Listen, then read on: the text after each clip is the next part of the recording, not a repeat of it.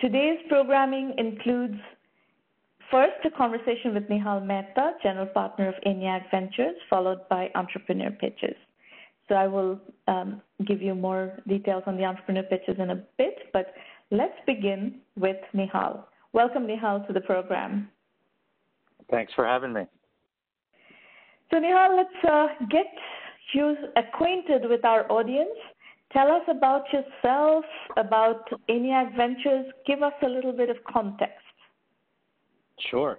So I've been uh, an entrepreneur my whole career. I started in 1998, so 20 years ago, actually, while in college.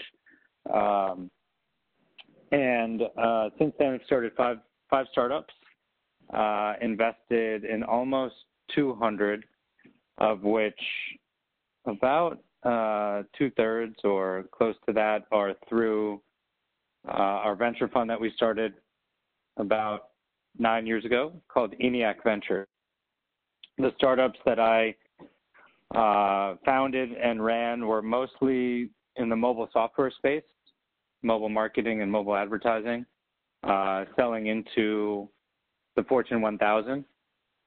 So large brands, um, mm-hmm and uh, a number of them were acquired, a number of, of them failed.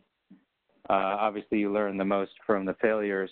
Uh, we say, as investors now, we have a, a lot of scar tissue uh, and muscle memory um, that makes us more empathetic. Uh, you know, to, to, to, founders, as, as, we're founders ourselves. Um, and for better or worse, we still feel like we're founders when we invest in a company. So uh, we tell we tell our our founders that you know you now have a co-founder uh, without the title and the equity, but uh, we're going to do whatever it takes to to make your business a success. So tell us a bit about ENIAC Ventures. What is the investing focus? Where do you operate out of? How big is the fund? What size checks do you like to write? Yep. So we're operating out of our fourth fund. We're about a third of the way through it. Uh, it's a hundred million dollar fund that we announced last March uh, or last April, uh, 2017. Um, you know, we started. I mentioned a lot of companies I founded were in the mobile software space. I actually met my three partners at as engineers in undergrad at the University of Pennsylvania over 20 years ago, and they all had similar experiences founding and operating companies also in the mobile software space. And so the focus of, of the first funds were in and around mobile. So mm-hmm. historically, about half of our portfolio is enterprise, half is consumer.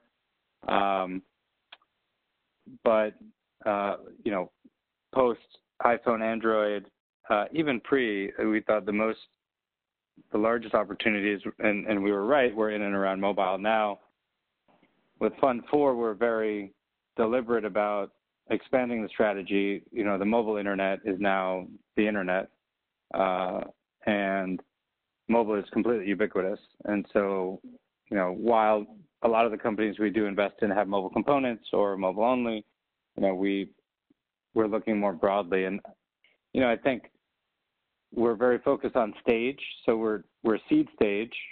We're the mm-hmm. round before the Series A. Our job is to write a million to million and a half dollar check and really help the company get to a great Series A.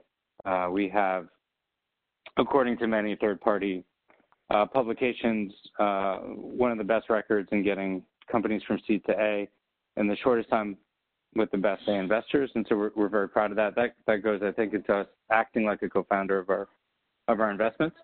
Um, so we're Can very you double click down for me, uh, Nihal, to um, the point about seed? What is your definition of seed? What uh, what needs to be in the venture uh, to for you to qualify for this to qualify as a seed investment for your uh, judgment? Yeah, that, that's a great question. You know, typically the team has been built out, uh, and there's a product prototype. There's some usage on the product. So if it's a B2B product, there's revenue, um, some revenue, not a lot, just some. We want to make sure there's revenue flowing through the pipes. And um, if it's a consumer product, then you know there's some user data, and I think that's really important for us because we want to definitely reference customers. Um, mm-hmm. You know, mm-hmm. when we do diligence and you know the product is far along that there are customers on the product. Now, it's definitely pre-product market fit. Um, so, you know, the product is not flying off the shelves by itself.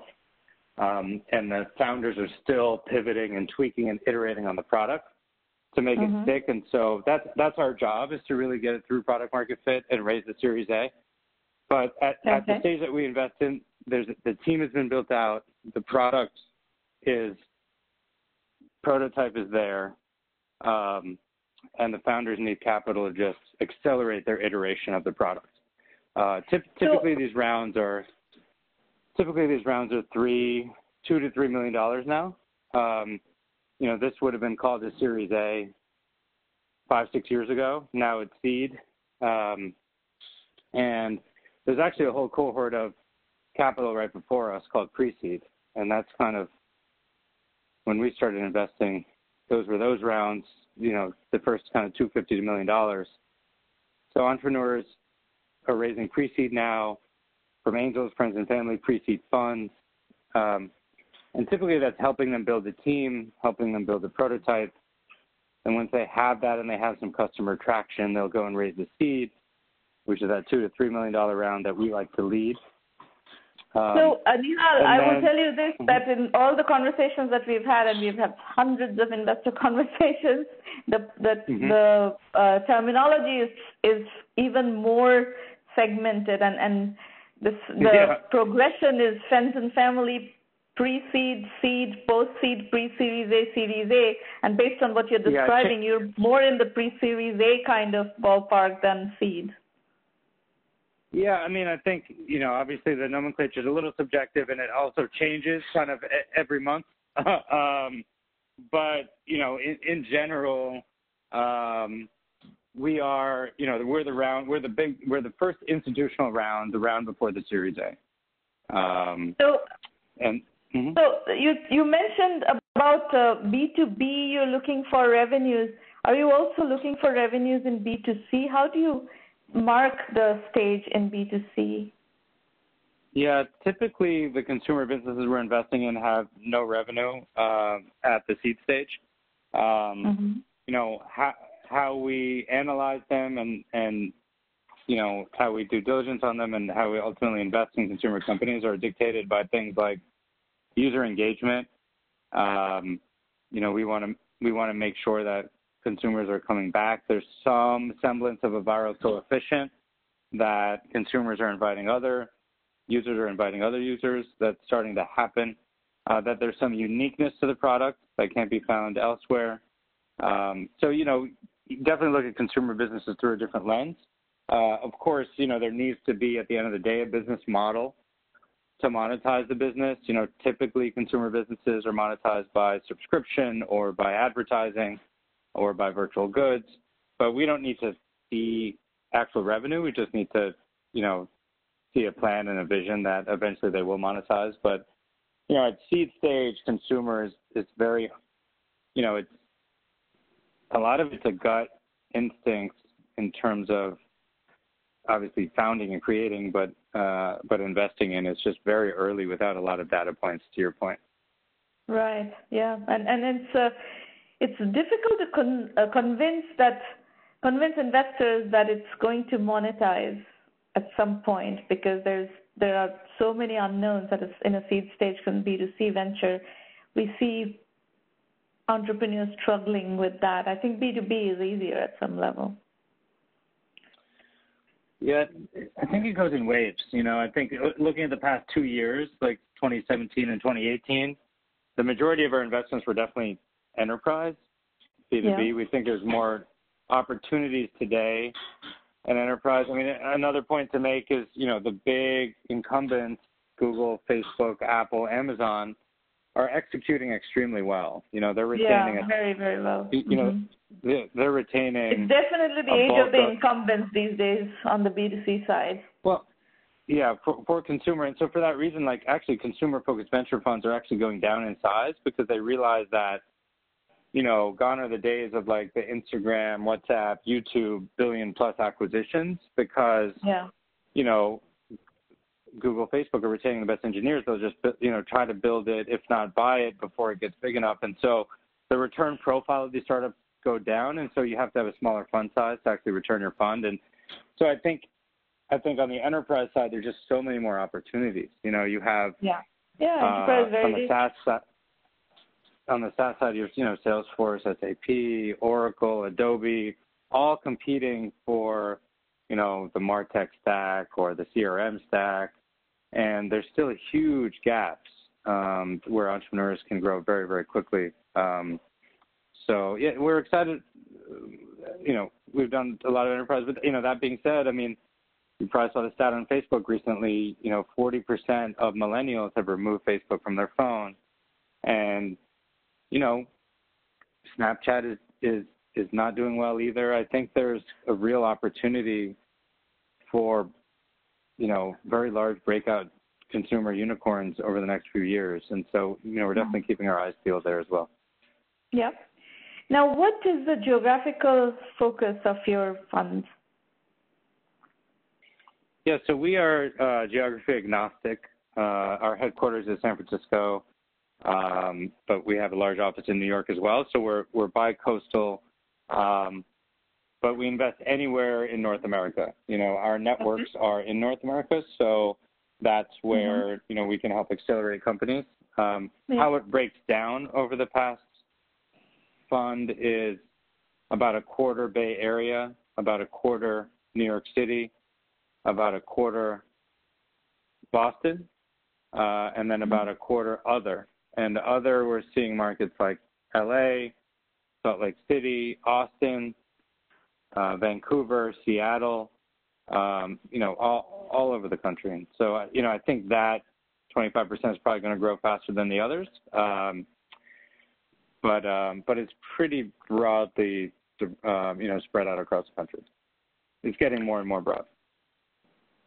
So let's uh, talk about some of the highlights of your portfolio. And uh, what I like to do is to give our audience a bit of an insight into how you think about investments. So talk about some of the case studies and give us some feel for why it attracted you. What was it? What was in the venture? What what were they doing that really attracted you? Yeah, that's a great question. So uh, we were lucky very early to uh, actually a, t- a great team, a great full stack engineering founding team. One of our very first investments ended up selling uh, almost 10 years ago to Air Bed and Breakfast, now Airbnb. So we were lucky to be a shareholder uh, by virtue of that of that acquisition. Um, but you know, I think one thing that's reflective about that company is the team I mentioned is full stack. So the founding team could actually build and ship product by themselves. And I think that's one thing that we definitely look at um, within the founders is that there's a technical co-founder and a business co-founder typically. So there's more than one founder. They can actually build and ship product by themselves. You know, ultimately they'll raise capital and they'll hire people better than them. But in the beginning, it's really important for them to build and ship and iterate very quickly by themselves. Um, mm-hmm. We like multiple co-founders. You know, building a startup is very, very hard. We know it firsthand. Uh, you know, many people listening to this uh, feel the pain every day, and so having somebody, you know, to bounce ideas off of, to give a hug to, to get a hug from, that's incredibly important during this journey. And so we like, you know, more than one founder. Um, we like that they're technical. We also like that if they've actually done this before mm-hmm. together, uh, and either tasted a little bit of success before together or even failed before together because they've been through the peaks and valleys of entrepreneurship together and yeah. they still want to work Bonding. and they still want to work together. And so we've kind of de-risked that a little bit. You know, the number one killer of startups at early stage is founder infighting. And so if you can, you know, de-risk that by, you know, looking for working history and especially when times are tough, then that's that's what we prefer. Um, another case study based on all of those things that I just said is a company called Boxed, B-O-X-E-D. Uh, the mm-hmm. founding team actually sold a company called Astro Ape to Zynga uh, and left Zynga uh, to start Boxed. Uh, we led the seed investment in 2012. Um, so six years ago, um, they just announced uh, they raised a 110 million dollar round, and um, you know they're growing very quickly. They are uh, essentially like a Sam's Club or a Costco, a bulk goods direct to consumer e-commerce company uh, without yeah. the membership fees. So you can you can buy your paper towels, your toilet paper, uh, and if you don't, then you should uh, from from from Box. And you know the team is was full stack. Uh, they did it before. They had a small taste of success. They wanted to go bigger. Um, and so that kind of checks those boxes, right? Multiple founders, full stack. They can build and ship between the founding teams. They've done it before together. Um, of course, what they built, what they're building, Box, very different than Astro Ape, although they're using a lot of the same game mechanics that they learned at Zynga. Um, but it doesn't matter. You know, you know, the, it, it, it's it's ninety percent about team at our stage, and so mm-hmm. I, I, think that's what we look for. So that, you know, those are those are a couple examples. Uh, we have many many incredible companies that have very similar profiles. You know, happy so let me to actually, Based on what you said, I want to provide some commentary to our audience um, about the sure. team issue, just based on what I heard you say. So you're you're hearing Nihal talk about multiple founders, multiple co-founders, and he's talking about a full stack team. So the team needs to be completely built out before um, they're willing to fund this company in the seed stage. Now those two are kind of uh, mutually dependent. Um, you can only have a full stack team if you have multiple co-founders because if you have to hire people and build out a team, you cannot get at that stage, with that little resource in terms of capital, you can't complete a team by hiring people. So that's just something to note that um, you know certain investors, Nihal is, is representative of that investor class, would only invest in full stack teams at the seed stage, and the only way to get to that is with multiple co-founders. Yeah, yeah there's one uh, you know other addition I, I just add to that, which is you know, in many cases, you, you still have solo founders, right? But they are they are technical, so they can build and ship the product themselves. Um, yes. And they have and they have some business acumen, but um, they're definitely technical. So you know, in those situations, you know, if you can build and ship, if you can code, uh, or you're technical, if you're building a robotics company and you're a roboticist, um, then that's okay you know, you can hire business people around you after you raise money. Um, but you, you yourself are full stack essentially. So you could have a solo founder that's full stack as well. Okay, that's actually very good elaboration. So we get this question a lot: is like, are solo founders fundable? And um, and I think generally investors prefer not to fund solo founders, except in the case that you're talking about, where the solo founder can build uh, you know businesses by himself or herself, and then you can flesh out the team after funding. Yeah, I think I think the dependencies are key, right? Like, yeah, to your point, as long as they can do it by themselves. If they have to outsource to an agency to build the product, you know, if they have outsourced to any other dependency at that early stage, um, it's much harder to get off the ground. Um, you want you want founders to eat, sleep, breathe their business and be able to ship on the weekends late at night. Depends on what is the product, uh, right? If you're talking about e-commerce, mm-hmm. for example, yep. um, you know, e-commerce you can outsource to any number of outsourcing agencies for the core platform, and then it depends on really what is what is it that you're selling, what is the product, especially if it's a unique product and the, it's a merchandising-based venture, and the founders' core competency is merchandising, which was the case with uh, the founder of Nasty Gal um, I mean, they end, ended up mucking up that whole story, but but she was doing very well on her own. Yep. So um, let's talk about what you are seeing in your deal flow right now. And this is I'm trying to get to what are the trends in the market right now.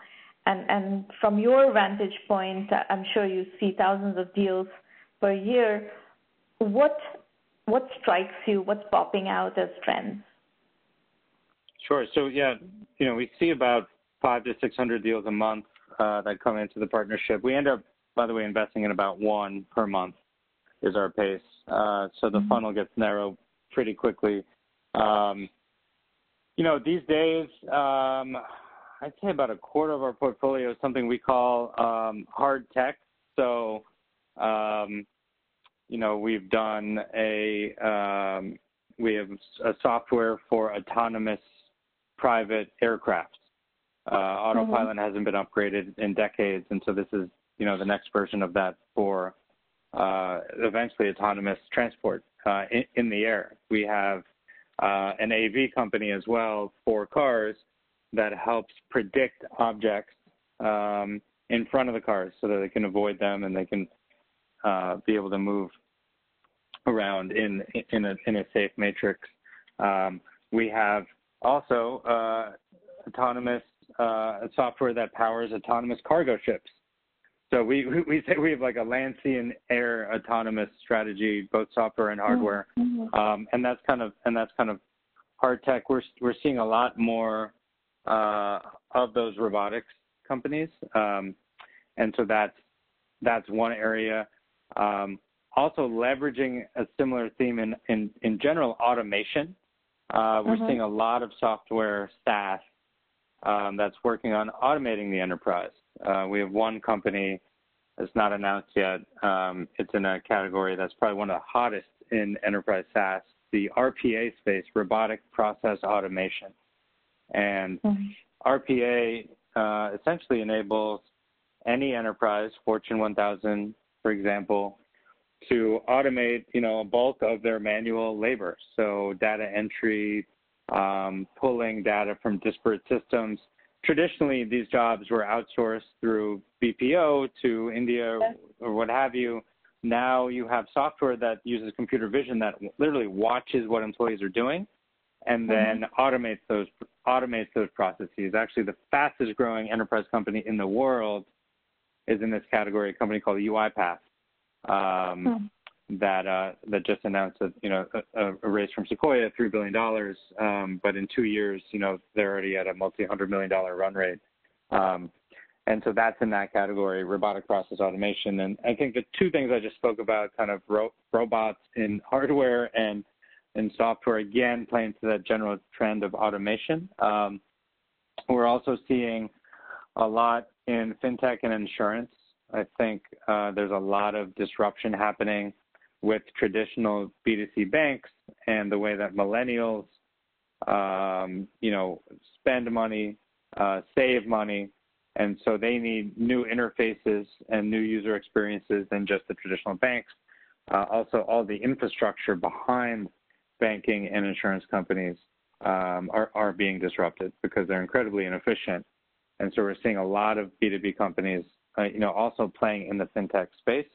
Um, mm-hmm we like we say we like unsexy industries. You know, I'm looking right now at a at a at a construction company uh, that's doing mm-hmm. uh, storing construction history on the blockchain. Um, mm-hmm. And I know that I know there's a, a lot of buzzwords, and when people say, "Oh yeah, we're using blockchain," you know, more than not, you can say you probably don't need to use blockchain for this.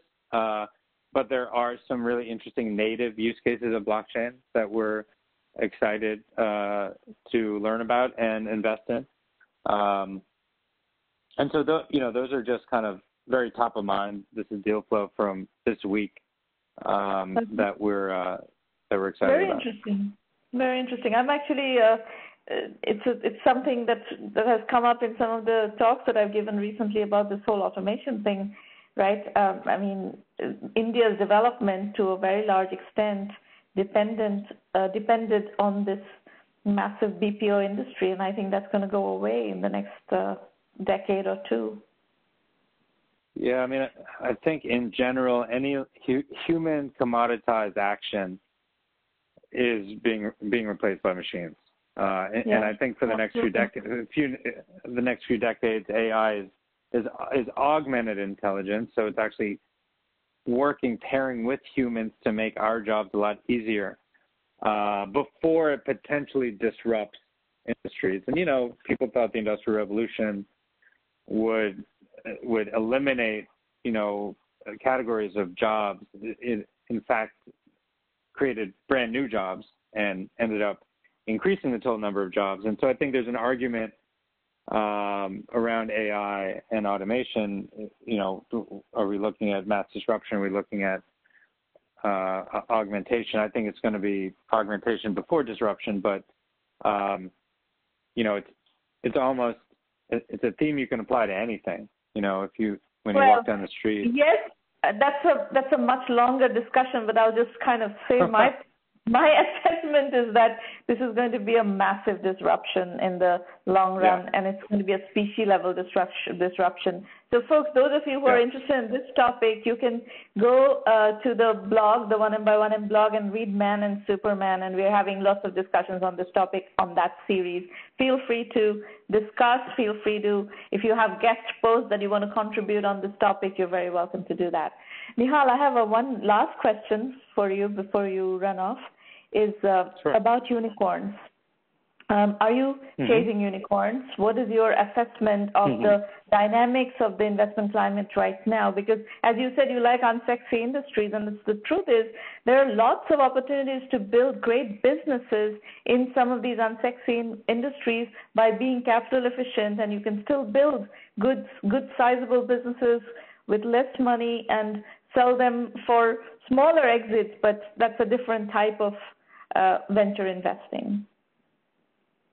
Yeah, I mean, I think, you know, for us, we invest in about 40 companies in every fund, and every investment needs to have the potential to reach a billion dollar market cap. Um, so it needs to reach a unicorn threshold to uh, have the potential to reach that to be able to return the fund. So, you know, we're every investment that we make, you know, we we like to think that it, it, it has potential to become a unicorn. Now, okay. that being said, of, of, of 40 companies, probably only three to five will get there, uh, and and the vast majority, 35, will not. Um, but that's you know that's how the these funds typically are constructed. Um, yeah. Well, it's a traditional venture capital model. No. Exactly. You know, I, I say uh, also when entrepreneurs shoot for the stars, they often land on the moon. Um, and and so you want you want to make the trajectory. You want to invest in companies that have this massively ambitious trajectory, uh, because you know obviously things change, uh, things twist and turn, things pivot. But if they're that ambitious and if they have that much acceleration coming off the start, then you know they're probably going to end up in a in a decent place, even if they fail. So um, that's, Not necessarily. You know, the difference between ambition and recklessness, and we've seen we have a series on the blog Dead by Overfunding, and that that yeah. is also a phenomenon. Yeah, no, that that that's definitely true, and we've had our share of those as well. Um, but uh, but yeah, we're definitely you know we're, we're definitely unicorn hunting with every investment. Uh, okay. To, to, to, to your question. Fantastic. Well, great uh, conversation, Nihal. Thank you for coming, and uh, we'll uh, catch up later. Thank you so much for having me. It was a pleasure.